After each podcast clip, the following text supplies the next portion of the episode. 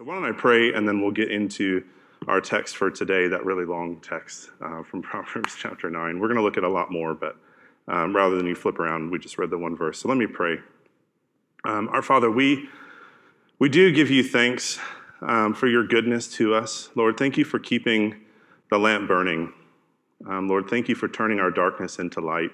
And Lord, as we continue to think about this topic of wisdom, Lord, I pray that you'd give us light and insight into uh, what it is to know you, to fear you. Uh, Lord, would you give us wisdom? Just like uh, your word says, if we feel like we lack it, we can ask you. And so, Lord, all through this series, we're asking you. Please, Lord, would you give us wisdom? In Jesus' name, amen. Well, this last week, I started watching the Marvel show Loki's. Anybody watch this show? Uh, I don't think I'm ruining it for you by telling you uh, about it, but the premise of the show pretty much uh, has to do with there being another, uh, let's call it another dimension, another world that uh, governs the one that we live in. I'm not really, I don't think I'm ruining it for you. You find that out pretty early in episode one. So in that show, it, it's basically about this, this other dimension that is outside of time that governs time, the one that we live in. And people from that dimension are able to transcend into our dimension, or at least the dimension of the Marvel characters. I don't know if we live in the same universe as them or not, but um, but their goal as they come, as they transcend into the normal world, is to come and fix it, come and make it better, uh, fix things that are broken. And that got me thinking there's been a lot of shows like that recently, like Stranger Things is like that. There's these two dimensions, and, and you can sort of transcend in between them, or Westworld, which I think I've only seen one episode of, but um, it's the same thing. They're, like people are transcending from one world into another, and people outside that world that they're living in are controlling and, and handling everything that's happening in there. And so, in other words, what these shows are imagining is what if there was another world, another dimension, so to speak, outside of the one that we know? And the people in that other world actually govern what happens in this one.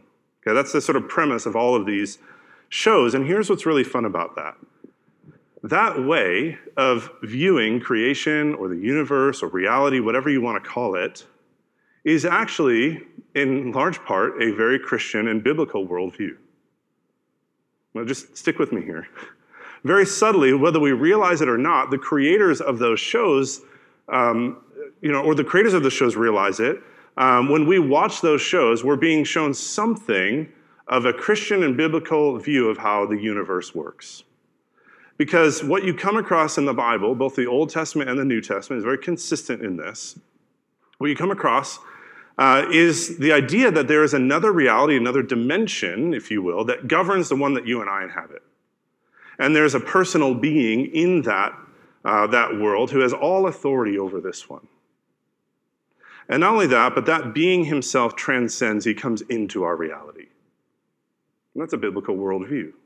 And that's not too different than Loki stepping through little magic doors from one dimension into another to try and set things right. Now, the shows that we're watching on Netflix and Disney and HBO, they usually don't go all the way here to say that there's a personal God who governs our reality, who has all authority over it. They, they almost never go that far. But here's the question why do we like those shows so much? Why are they so popular? Why are some of the most popular shows streaming today about individuals or beings from another world transcending into our world? Why are we making these things? Why is it such a popular idea? Well, if you were here last week, uh, you'll know that we're in week two of a four week series on, on wisdom. What is it? How do we get it? How do we live in, you know, in light of it?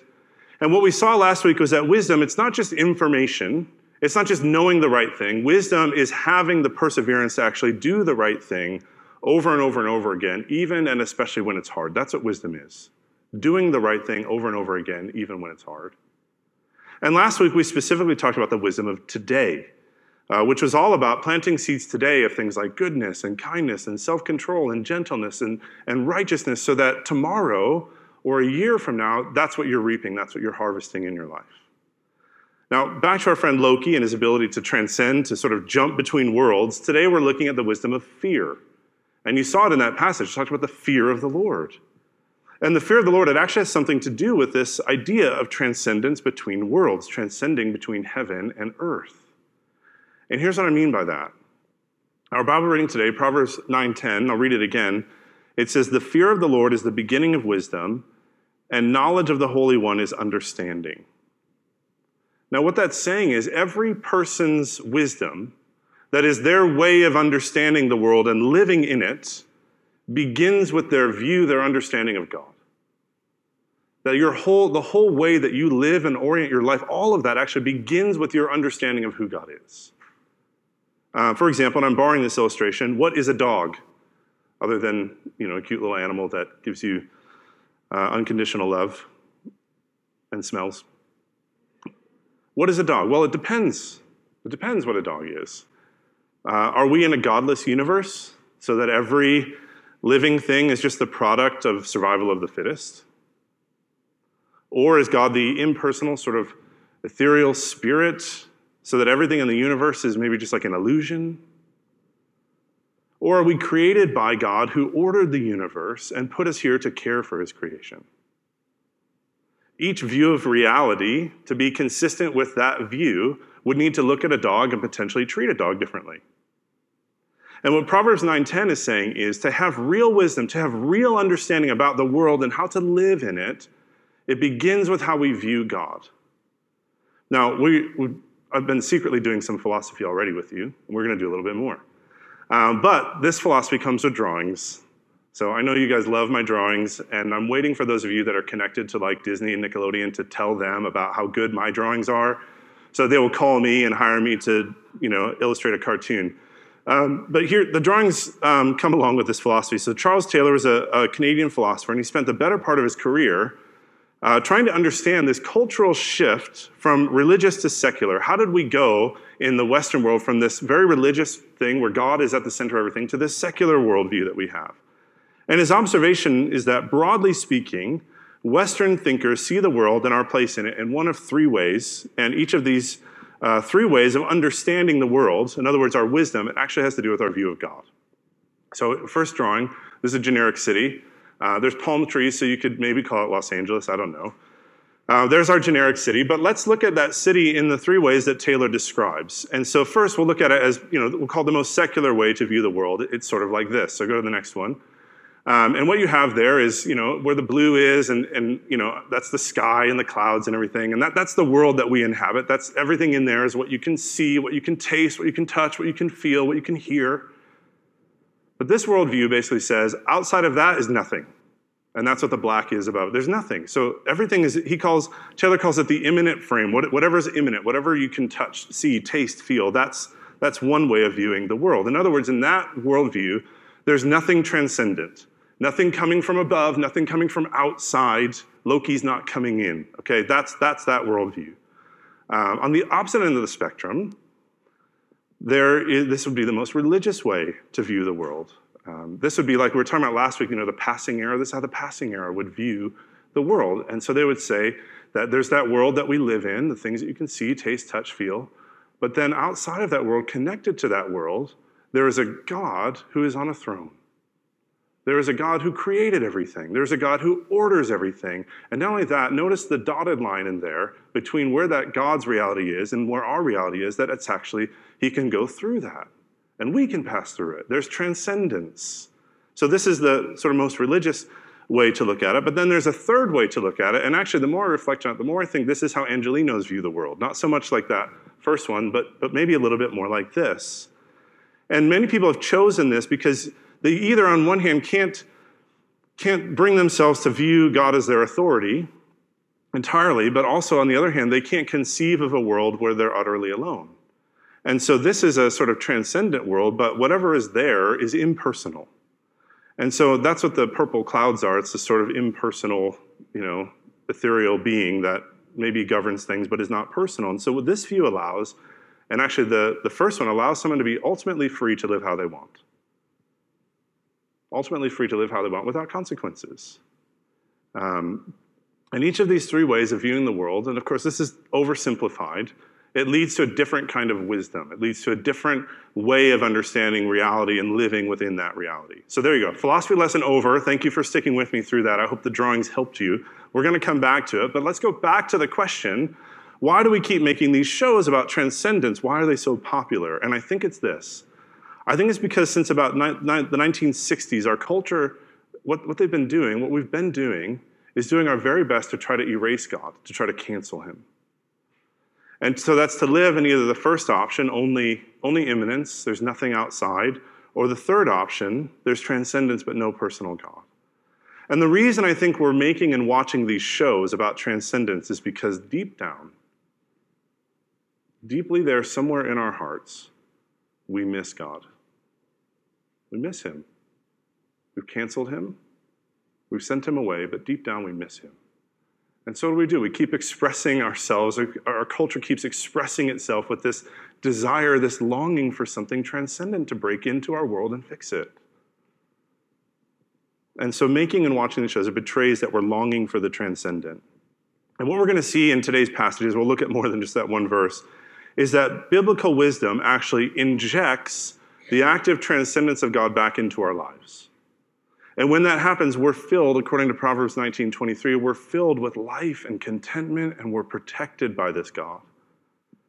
And so let's look at the wisdom of fear, the fear of the Lord, and let's see if we can't begin by doing that to be filled with this life and contentment and be protected. And so, three points today the fear of God, what is it? Secondly, the fear of God fulfills and protects you. And thirdly, the fear of God lifts you up. Now, once again, our main reading says, The fear of the Lord is the beginning of wisdom, and the knowledge of the Holy One is understanding. And that phrase, fear of the Lord, it shows up all over the Bible, uh, perhaps most often in the wisdom literature, in books like Proverbs and in the Psalms. And of course, there's a, there's a kind of fear that leads to dread. You know, the fear of punishment, the fear of harm. You know, this, is the, this, is this fear is terror.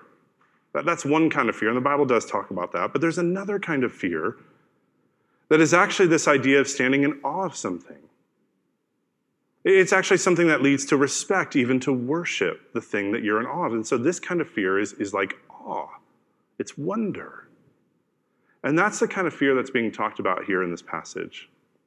Um, in describing the fear of the Lord in Proverbs 9, one of my friends used to always explain it like, like it's a train. And if you've ever spent any time traveling around somewhere like Europe, you know, where trains are like the main way of getting around, uh, maybe you've done this in Japan too, I don't know. But, but if you've ever traveled, you've probably taken a train or two. And, and you know how this works. You'll be standing on the platform, and there's usually some kind of steward there with a reflective vest and a whistle and a little sign, looks like this guy. Um, and they'd be standing there, and if, if you got even close to this like bright yellow line on the platform between, you know, like right at the edge of the platform where the train comes in, there's like a painted yellow line. And if you even, like your toe just got within an inch of it, that steward is blowing their whistle and waving their sign and yelling something at you. Even if you're in a different country, you don't know the language, you can work out that they're saying, get back, this isn't safe, back off. And I remember the first few times I took a train in Europe thinking, okay, chill out, man what's the big deal? The train's to come and slow down, and it's to come to a stop, and I'll have plenty of time to get out of the way if I need to. It's fine. And then moments later, having the wind taken out of me by a train that flew through the station at 75 miles an hour. And you realize the reason the platform steward is there is, is because not every train stops at the station. And some of them barely even slow down, and there's nothing in between you and the train but a little bit of yellow paint and a steward with a whistle. And if you've ever experienced that, then I think you've experienced some of what the Bible is getting at when it talks about the fear of the Lord. Because in that moment, when the train comes blasting through the station at 75 miles per hour, you feel the wind being pushed down the track in front of the train. You feel that coming before you even see the train. And your ears begin to ring with this immense sound of the engine and the screaming of steel wheels rolling along steel track. And then just think of the mass of the train the weight of it, and compare that with the, the speed of the train. And your only response in that moment can be of awe and respect. You have to stand back and you have to give it respect. Now, that's one way of looking at this, but that's actually, an, a train's not a personal thing, except for Thomas. That's a, he's a personal train. A train is an impersonal thing. And so that's only half of this. Um, so let me give you another picture. C.S. Lewis, in his children's book, The Lion, the Witch, and the Wardrobe, the main characters, the Pevensie children, they're transported. They actually get this, actually transcend from our world into another world called Narnia. And in that world, there are talking animals. And they meet Mr. and Mrs. Beaver, who take them uh, in and give them a little shelter and some guidance. And in this story, for lack of a better term, the story it's an allegory. Uh, there's a character called Aslan. And Aslan is the god who created this world called Narnia. You learn actually that he spoke it, he sang it into being, actually. And as Mr. and Mrs. Beaver are telling the children about him, here's what they say They say, You'll understand when you see him. But shall we see him? asked Susan. Why, daughter of Eve, that's what I brought you here for. I'm to lead you to where you shall meet him, said Mr. Beaver. Is, is he a man? asked Lucy. Aslan, a man? said Mr. Beaver sternly. Certainly not. I tell you, he is the king of the wood, the son of the great emperor beyond the sea. Don't you know who is the king of the beasts? Aslan is a lion, the lion, the great lion. Oh, said Susan, I thought he was a man. Is he, is he quite safe? I shall feel rather nervous about meeting a lion. That you will, dearie, and no mistake, said Mrs. Mrs. Beaver. If there's anyone who can appear before Aslan without their knees knocking, they're either braver than most or else just silly. Then he isn't safe, said Lucy. Safe, said Mr. Beaver. Who said anything about safe? Of course he isn't safe, but he's good. He's the king, I tell you. In other words, now that's getting at the personal side of it. So we've seen the train that it's this impersonal, it's this force, we give it awe. But then in this story, you see the personal side of it. Of course, a lion isn't safe. Of course, a lion isn't tame. Of course, you give respect to the lion, but this one is good. And so the fear of the Lord, it isn't about terror, it's about respect, it's about awe. And it's that fear, that awe, that the Bible says over and over and over again is the beginning of wisdom. In Proverbs 1 7, the fear of the Lord is the beginning of knowledge. Proverbs 15:33 wisdom's instruction is to fear the Lord.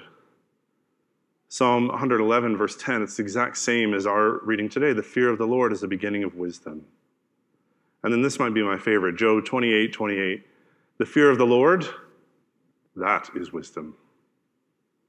Now, all these have to do with the starting point of where wisdom comes from. Now, what that's saying is if, if you want any chance, any chance at all of having wisdom, it begins with respect, it begins with awe of God. Put that another way, the fear of the Lord has to do with the place of God in your life. Is he the ultimate? Is he the authority in your life? Is God the one whom you give the most awe, the most respect? Now just think about our, our drawings again. Is he the one who's on the throne of your life? Because if he's not, then, then here's what these texts are saying you are not on the path towards wisdom. If God is not in the ultimate place in your life, what these texts are saying is you're not on the path towards wisdom.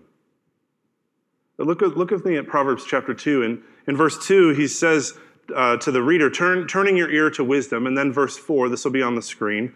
If you look for it, look for wisdom as for silver, and search for it as for hidden treasure.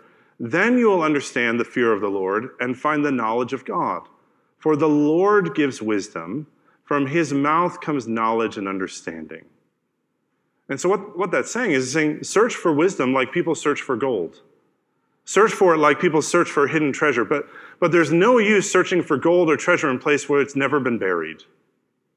What the writer says is that the Lord is the one who gives wisdom.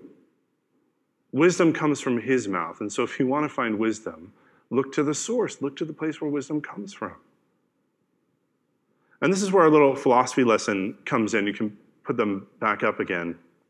Because if your view of the world is either that immanent frame or the transcendence but impersonal, then what these texts are saying is you've actually cut yourself off from wisdom. If your view is that there's nothing transcendent, that there's no God above all, then what you're saying is there's no wisdom at all. Because there's no source of wisdom. God is the source of wisdom. And if you've canceled him or if you've erased him, no personal God who speaks, no personal God who thinks, no personal God who has understanding, then you will not get wisdom. Now, I, by the way, I understand the appeal of either of those two views. You know, if there's no transcendent and personal God, then there's no one I'm really accountable to. And so I get this sense of freedom from authority. I can do whatever it is that I want to do. But here's the problem along with that freedom comes, according to, again, our philosopher friend Charles Taylor, this sense that we're missing something, that we've been cut off from something. Like he describes it like we're living behind a screen. And the reason Taylor says that we feel that way is because even though we've given up on a transcendent reality, we haven't given up transcendent feelings and experiences. We're constantly seeking them.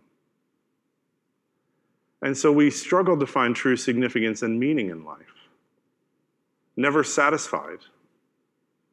Because without significance coming from a transcendent place outside of ourselves, then we're left feeling thin and fragile.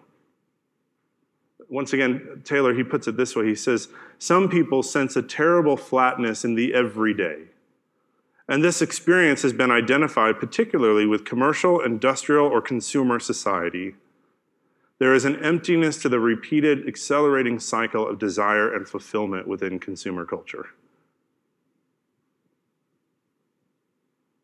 A terrible sense of flatness in the everyday.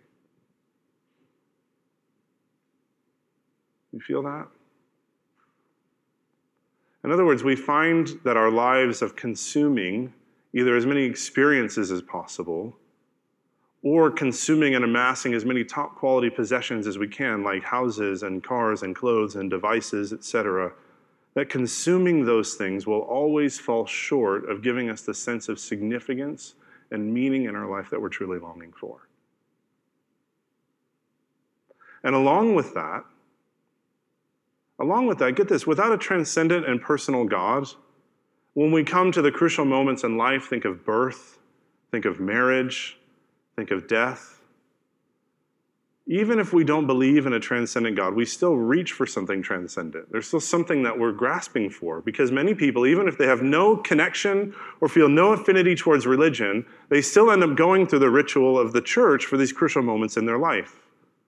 These, these rites of passage, you know, think of christenings, think of weddings, think of funerals. And all of these things, even people who've canceled God, they actually they reach for something transcendent in that. And what I think that's showing us is that even for the person whose worldview is, is just the immanent, there's still deep down a longing for the transcendent, for the thing that we've canceled.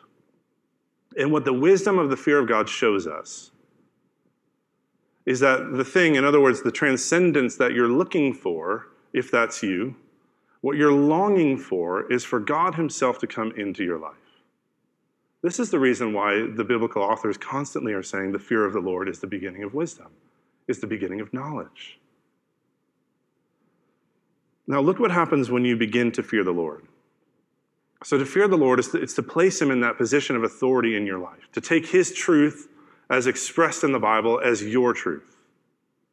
And then look what happens when you do that. Proverbs 19 23, and this is also point two. Point two, the fear of God fulfills and protects you.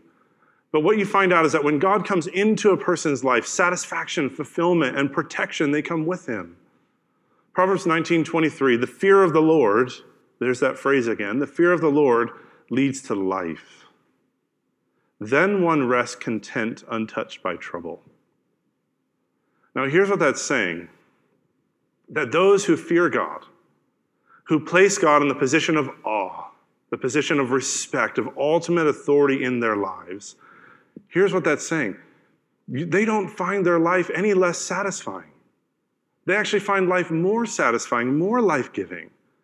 Because look at how often the biblical writers associate the fear of God, a person's respect for their, the authority of God, look how often they associate that with satisfaction, with fulfillment in life. Here's just a few examples uh, Psalm 31, verse 19. How abundant are the good things that you have stored up for those who fear you. Abundance and fear together. Psalm 34, verse 9. For the Lord, fear the Lord, you his holy people, for those who fear him lack nothing. Psalm 112, verse 1 Blessed are those who fear the Lord, who find great delight in his commands. Isaiah 33, verses 5 to 6 The Lord is exalted, for he dwells on high. There's that picture of him transcendent above. He will be the sure foundation for your times, a rich store of salvation and wisdom and knowledge the fear of the Lord is the key to this treasure. You see how often the fear of the Lord is associated with life, with fulfillment, with satisfaction? Uh, Blaise Pascal, who he lived in the 17th century, he was this brilliant mathematician and a physicist and an inventor and a philosopher. Uh, eventually, he became a theologian, and he was he actually, by the way, he's the guy who, um, with another guy, invented the mechanical calculator in 1642. That's when the calculator was invented. Um, I don't think it was a TI 80 or whatever they have now, but it was something like that. And perhaps his most well known philosophical argument is known as Pascal's wager. Um, sorry, we're doing a lot of philosophy today. We don't normally do that. It's just today's, I felt very philosophical this week. Um, and Pascal's wager goes like this He argues that a rational person, a rational person, a thinking person, should live as though God exists and seek to believe in God. Because here's his argument if God doesn't exist, that person will only have finite loss. So, throughout their life, the loss of some pleasures, of some luxuries, of some freedoms, etc. Whereas if God does exist, then a person, they, they believe in him, a person stands to receive infinite gains, eternity in heaven, and at the same time avoid infinite losses and eternity in hell. Now, what's his point with that? It's simply this that if he got to the end of his life and there turned out to be no God, then what he's saying is he lost very little. Just some momentary, fleeting pleasures, almost nothing. But on the other hand, what he gained was a life of fulfillment and purpose, a way to make sense out of the joys of life and make sense out of the sorrows of life. And if at the end of his life it turned out to be true, it turned out that God is real, that he really uh, did reveal himself in the person of Jesus Christ, well, that's even better because what he gets is eternal joy. So, in other words, the, for the brilliant mathematician, physicist, philosopher, placing his trust in Jesus Christ for salvation was a win win. Even if God isn't real, what he was wagering is that fearing God, having God on the throne of his life, means that he still, his life was still a life lived with fulfillment and purpose. Now, not only that, but back to Proverbs 19 23. The second half of it says that the fear, first half, fear of the Lord leads to life. Then one rests content, untouched by trouble. And so here we see actually that the fear of the Lord protects you. That's what it means when it says one rests content. The literal translation of the word rest says that a person who fears the Lord spends the night content. Isn't that a nice picture? Meaning, God is, He's like a haven in the storm. A few months ago, I went with a, a group of other pastors to go do a very outdoorsy thing in rural Montana. What am I saying? All Montana is rural. Anyway, the first night, we were all staying in these uh, glamping tents. Thankfully, it wasn't a, a, real tent, but still, we were staying in these glamping tents, and they were basically like old army tents um, set up on wood decking. And so the only thing protecting you from the elements was the metal frame and canvas walls and a canvas roof. And um, the first night that we were there, uh, we're staying in this tent, and there was a massive storm. Uh, there were sustained winds of up to 70 miles per hour. So that's like hurricane force winds. And all night long, the, the, the walls and the roof of the tent just flapping constantly in the wind, just, just constantly flapping. And I can tell you, I barely slept. Uh, not so much because of the noise, I actually had earplugs with me, um, but because of fear. My fear was that the tent would, would blow away, or worse, like collapse on top of us and suffocate us, or, or fear that some sort of large, heavy object, like a, I don't know, a Dodge Ram pickup truck, would be picked up by the wind and blown into the tent, crushing all of us inside. But the second night, we moved to another location, and in that location, we stayed in a lodge, an actual building with real walls and a real roof attached to a real foundation that went deep into the ground. And I slept very well the rest of the time. Why? Because of the shelter. It was a secure shelter, it was like a fortress compared to the tent. And what this proverb is saying is that those who fear the Lord, the Lord is like that shelter, like that fortress. Proverbs 14 26 says, Whoever fears the Lord has a secure fortress, and for their children it will be a refuge. And notice, by the way, these texts, they don't say that fearing God means you won't have storms. They don't say that. It says that the trouble that will inevitably come will not overthrow your contentment. You will be able to rest secure. You'll be able to sleep through the night in spite of your trouble. And so here's what I want you to see to put your trust in a transcendent personal God, to be one who holds this, this worldview, is to be one who is not only given life of fulfillment and satisfaction, but is one who is protected.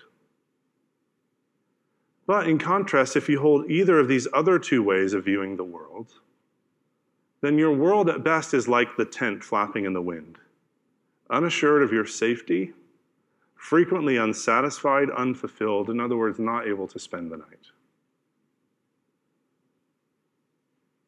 Now, I hope what you're beginning to see is that the, the wisdom of the fear of the Lord brings life, fulfillment, contentment. It, it, it gives you protection.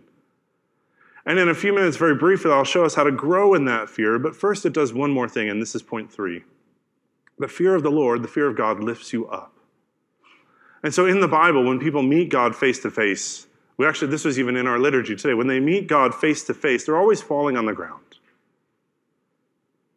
You know, when they see God, that, that awe, that respect takes over, and their only response is to fall trembling before God. It happened with Moses. Remember Moses? He actually asked God if he could see him, but God said, No, no, no, my presence is too wonderful for you, too glorious, too holy. If you see me, you'll die. It happened with Joshua. Remember the night before the Battle of Jericho? Joshua, he, remember, he meets the commander of the army of the Lord. It's actually, it was God incarnate. And so Joshua, when he met him, he falls face to the ground, trembling. It happened with Isaiah. Isaiah was taken up to the throne room of heaven. When he sees God in all of his glory, he calls down judgment upon himself. It happened with the Apostle Paul. He's, he's traveling on the road to Damascus. He's not yet a Christian. He's on his way to go and persecute some Christians. And Jesus, in his glorified state, interrupts his travel, and Paul falls immediately to the ground and he's blinded. It happened with the Apostle John on the island of Patmos. He's standing there and, and looking out at some vista, and he hears a voice, and he turns around, and it's the glorified Jesus standing before him. And it, the text says in Revelation 1 that he immediately fell to the ground. And in each of these instances, what you're seeing is the fear of the Lord utter respect for his glory, his weightiness, his righteousness, his authority. And so, on the one hand, the fear of the Lord, it always causes us to see God rightly, to see him as holy, as righteous, as glorious. And so, therefore, it causes us to, on the other hand, humble ourselves before him. It causes us to see ourselves rightly as unholy, unrighteous, inglorious compared to God himself. But here's what's amazing about the fear of the Lord. When we fear God in this way, when we see Him rightly, when we see ourselves rightly, His holiness, our unholiness, when we see that, God always does something to raise us back up. Remember Moses trembling in the cleft, uh, the cleft of the rock as the glory of the Lord passed before him. And what does God do? He places his hand over Moses' face to protect him. And then after he passes by and he, he proclaimed his name, he said, Now go, lead my people.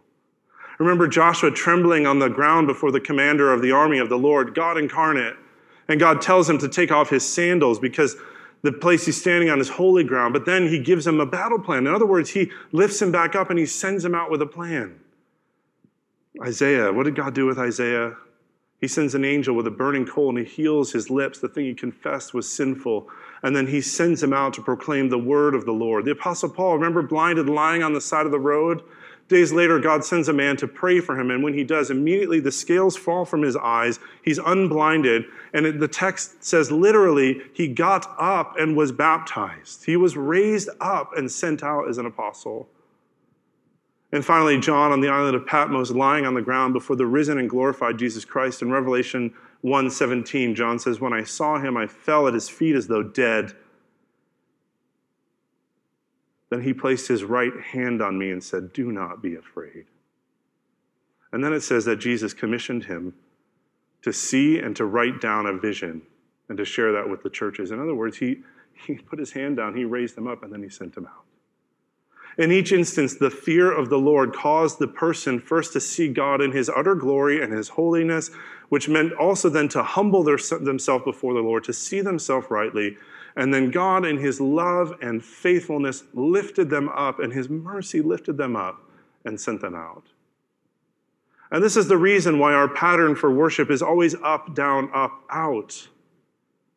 Up, down, up, and out is it's actually a way of of living out and infusing wisdom into our lives week after week after week. And I hope day after day after day as you, as you use that pattern in your own prayers and worship and Bible reading. And now I hope what you're seeing is that the wisdom of fear, it's actually the pattern of the Christian gospel. Because Jesus Christ, the second person of the Trinity, the glorious, righteous Son of God, do you know what it says about him? He came down. He transcended. The righteous Son of God came down. He transcended from heaven to earth and he died. Just think about that with our drawings.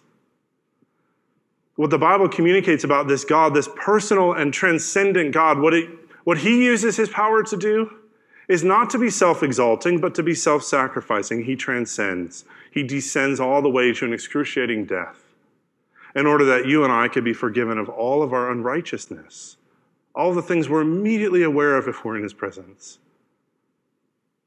But then God the Father and God the Spirit, they raise him up from the dead and exalt him to the highest place.